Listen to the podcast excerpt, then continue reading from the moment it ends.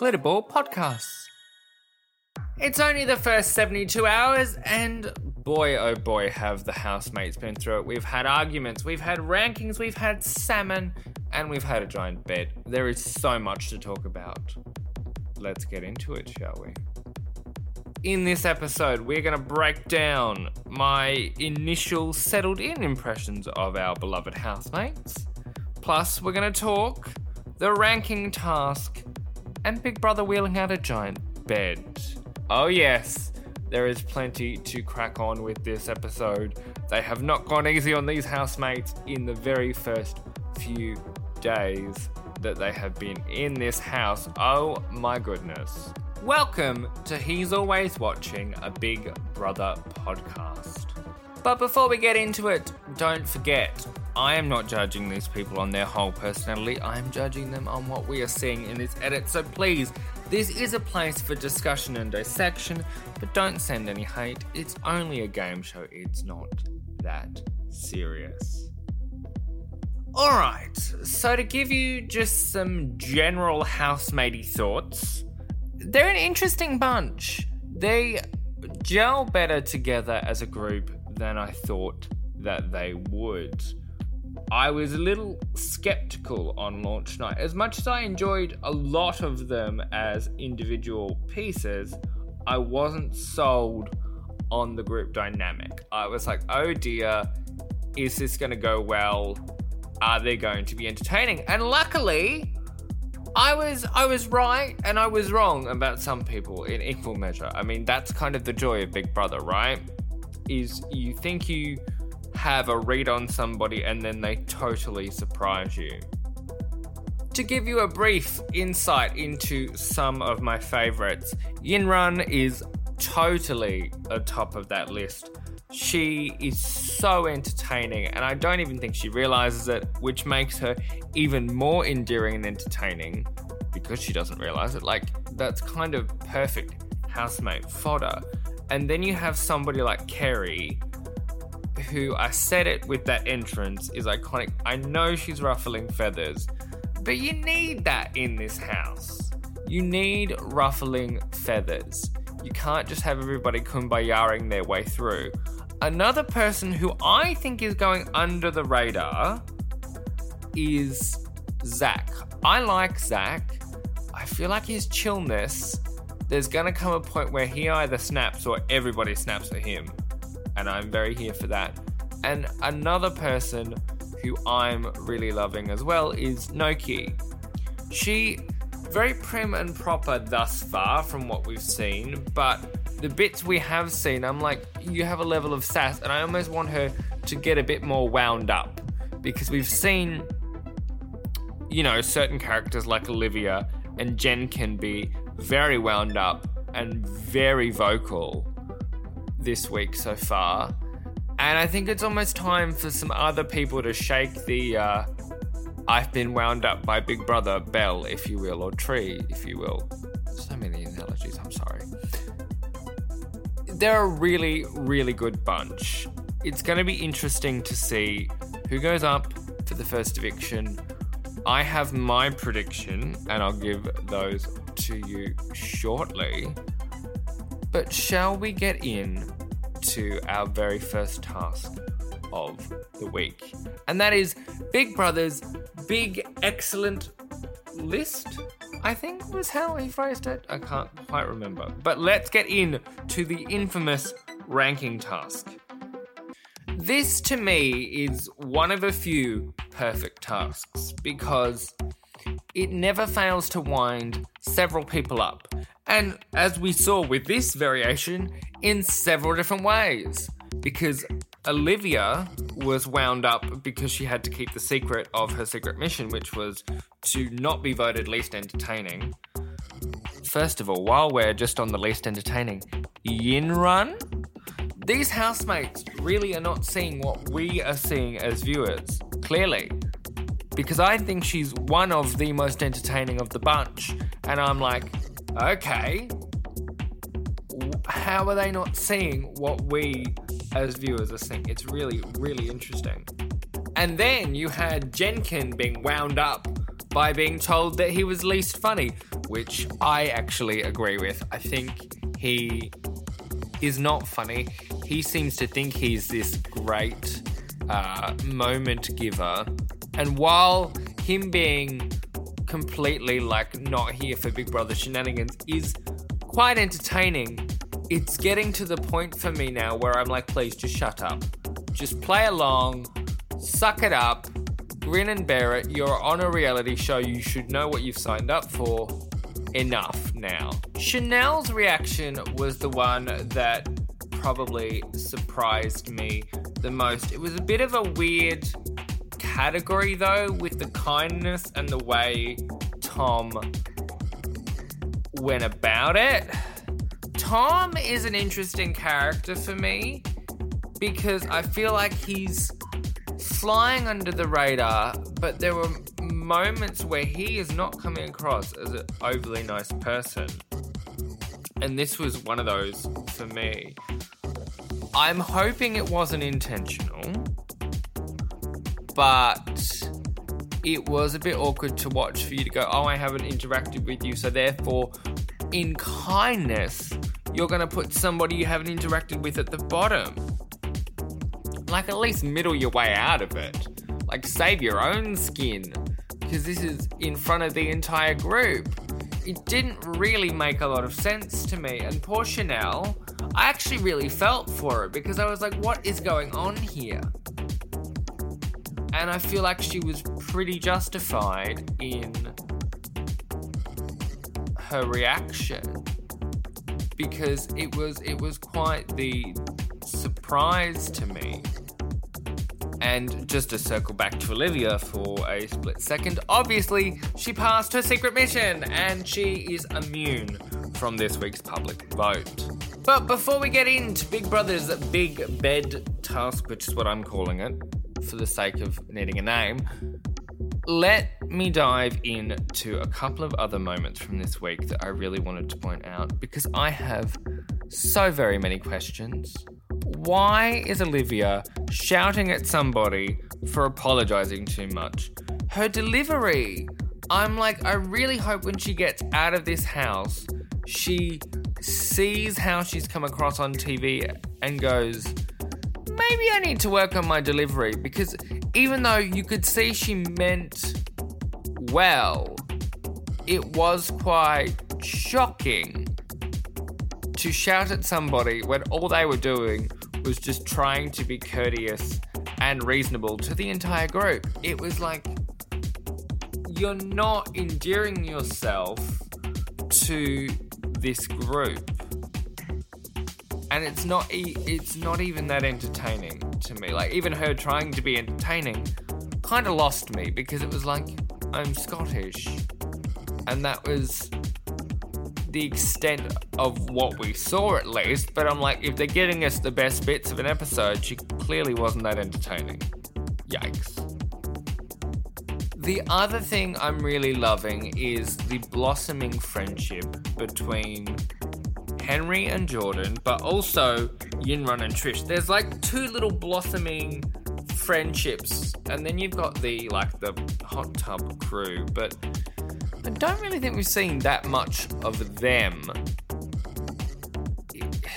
Yeah, these two friendships in particular are really great television because Trish is a great housemate. I'm really glad that she is proving her weight in gold in that house in terms of content, in terms of wigs. Like, come on now. And this friendship, because she's taken the time to get to know Yinrun, is so, so cute.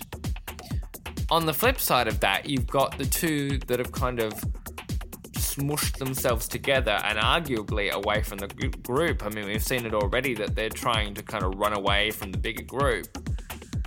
Don't know how well that's going to serve you when it comes to nominations and forming connections so that you don't go home. Because if you get nominated, it's going to be bye bye. See, I mean, the public might well save Jordan. I don't see them saving Henry. So Jordan needs to work on those connections outside of Henry, in my opinion. But let's jump in to Big Brother's Big Bed task. And I mean, this one is pretty simple as task mechanics go, right? There's a giant bed, you all get in it, and you all stay there until there is only one of you left, as long as it takes. And in this case, I think it took around about eight hours before they rock, paper, scissored themselves out of the game. And I will say this props to the editing team for making what could have been a very boring task actually quite entertaining. That is one thing I will say about all of these episodes so far is they feel like they're gone in a blink of an eye and by Christ do I want more. So bravo to the editors for that. But back to this task. Pretty simple, right? But of course, not everything is that simple in Big Brother's world, and there were temptations along the way. First of all, we had a smoothie, which coincidentally has been the exact smoothie that Matty has been drinking for the past six years. That's a bloody long time to not change up your smoothie. But Matty broke his streak and decided not to take the smoothie. And then you had, honestly, the person who I thought would break and take the temptation because she just doesn't seem to be that much of a team player with Olivia and the coffee order. But then, of course, there's Kerry jumping out of the game to save some of Jenkin's suitcase. Now, this was a little predictable, to be fair. And it kind of felt a bit performative from Kerry. But I guess in the long run, she's probably trying to keep the peace in this house, and if Jenkin's not complaining, then that's a win. This was a cute moment though, because Jenkins was clearly very distressed at the hand he had been dealt in the last 48 hours or so, and it was nice to see him get an uplift. But I think this task with its winners gave us probably one of the most interesting moments of this chunk of time. So the first sort of 48, 72 hours in this house, as the case may be, which was Dylan, Paul, Zach, and Matty getting to the end.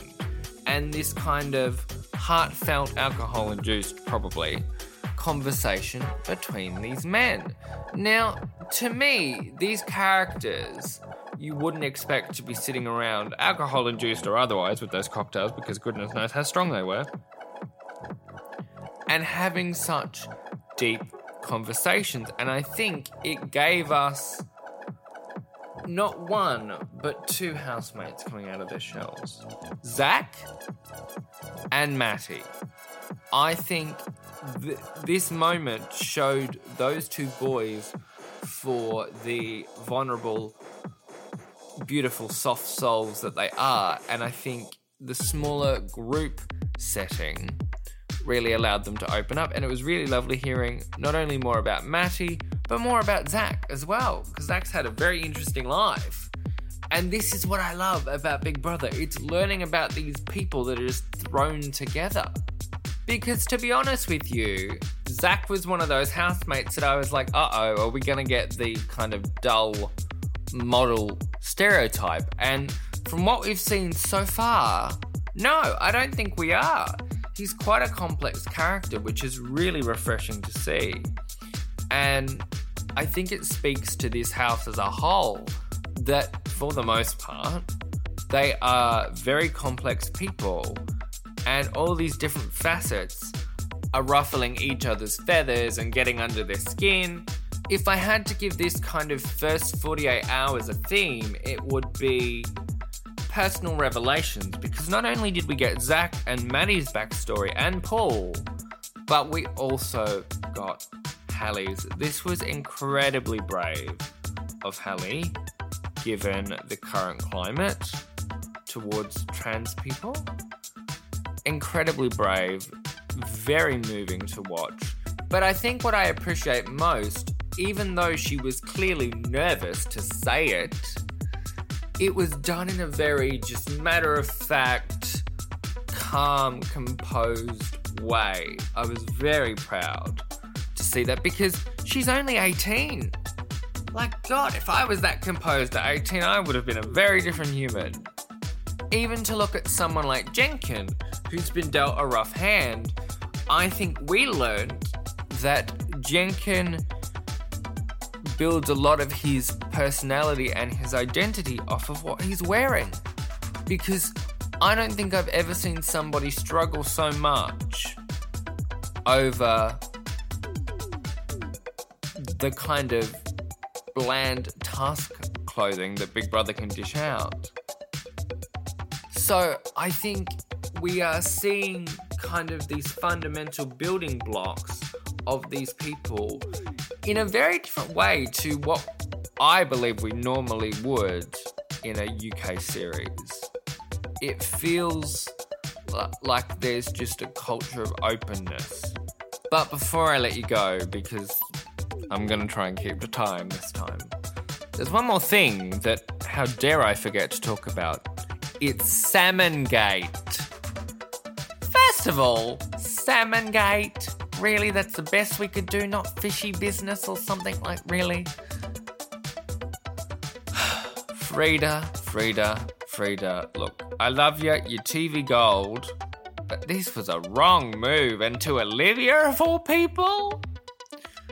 I, and I can kind of understand where Olivia is coming from. Like, that fish was her lunch, and I'd probably be a bit miffed as well.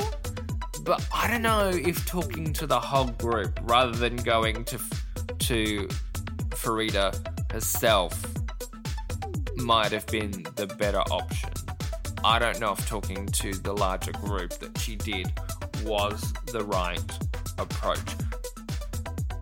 And I think it, it's a sign to come for me of the tension that some of these personalities and the way they are is going to ruffle feathers. But before I go, I want to give you my nomination predictions. Now, I believe, I think Farida will be up, but I think the other person that is potentially in trouble, I'm stuck between two if I'm honest with you. One is Jenkin, because while I think the house will be like, oh, he's gotten a raw deal of it, I think there'll be some people in this house that like, you need to suck it up and deal with it better. And the other one that I think really ruffled feathers with the ranking task is going to be Tom. I think Tom is in trouble as well. It's going to be interesting to see whether it's a vote to save, a vote to evict, how many nominees we're getting. There's a lot we don't know. And whether, like, how long are we going to have to vote? what is the mechanism for voting? Aside from the app, like is it paid? Is it free? So many questions, so little time. But I will see you after our first eviction for week one, part two, where we are going to be talking about not only our first nominees and our first eviction, but the very first shopping task, where the housemates are thrown into big business with Big Bros Limited. Oh, that's a cracker so far. So I'm really excited to get into that with you on Friday. But until then, please take care out there. And remember, Big Brother's not the only one who's always watching. See you soon.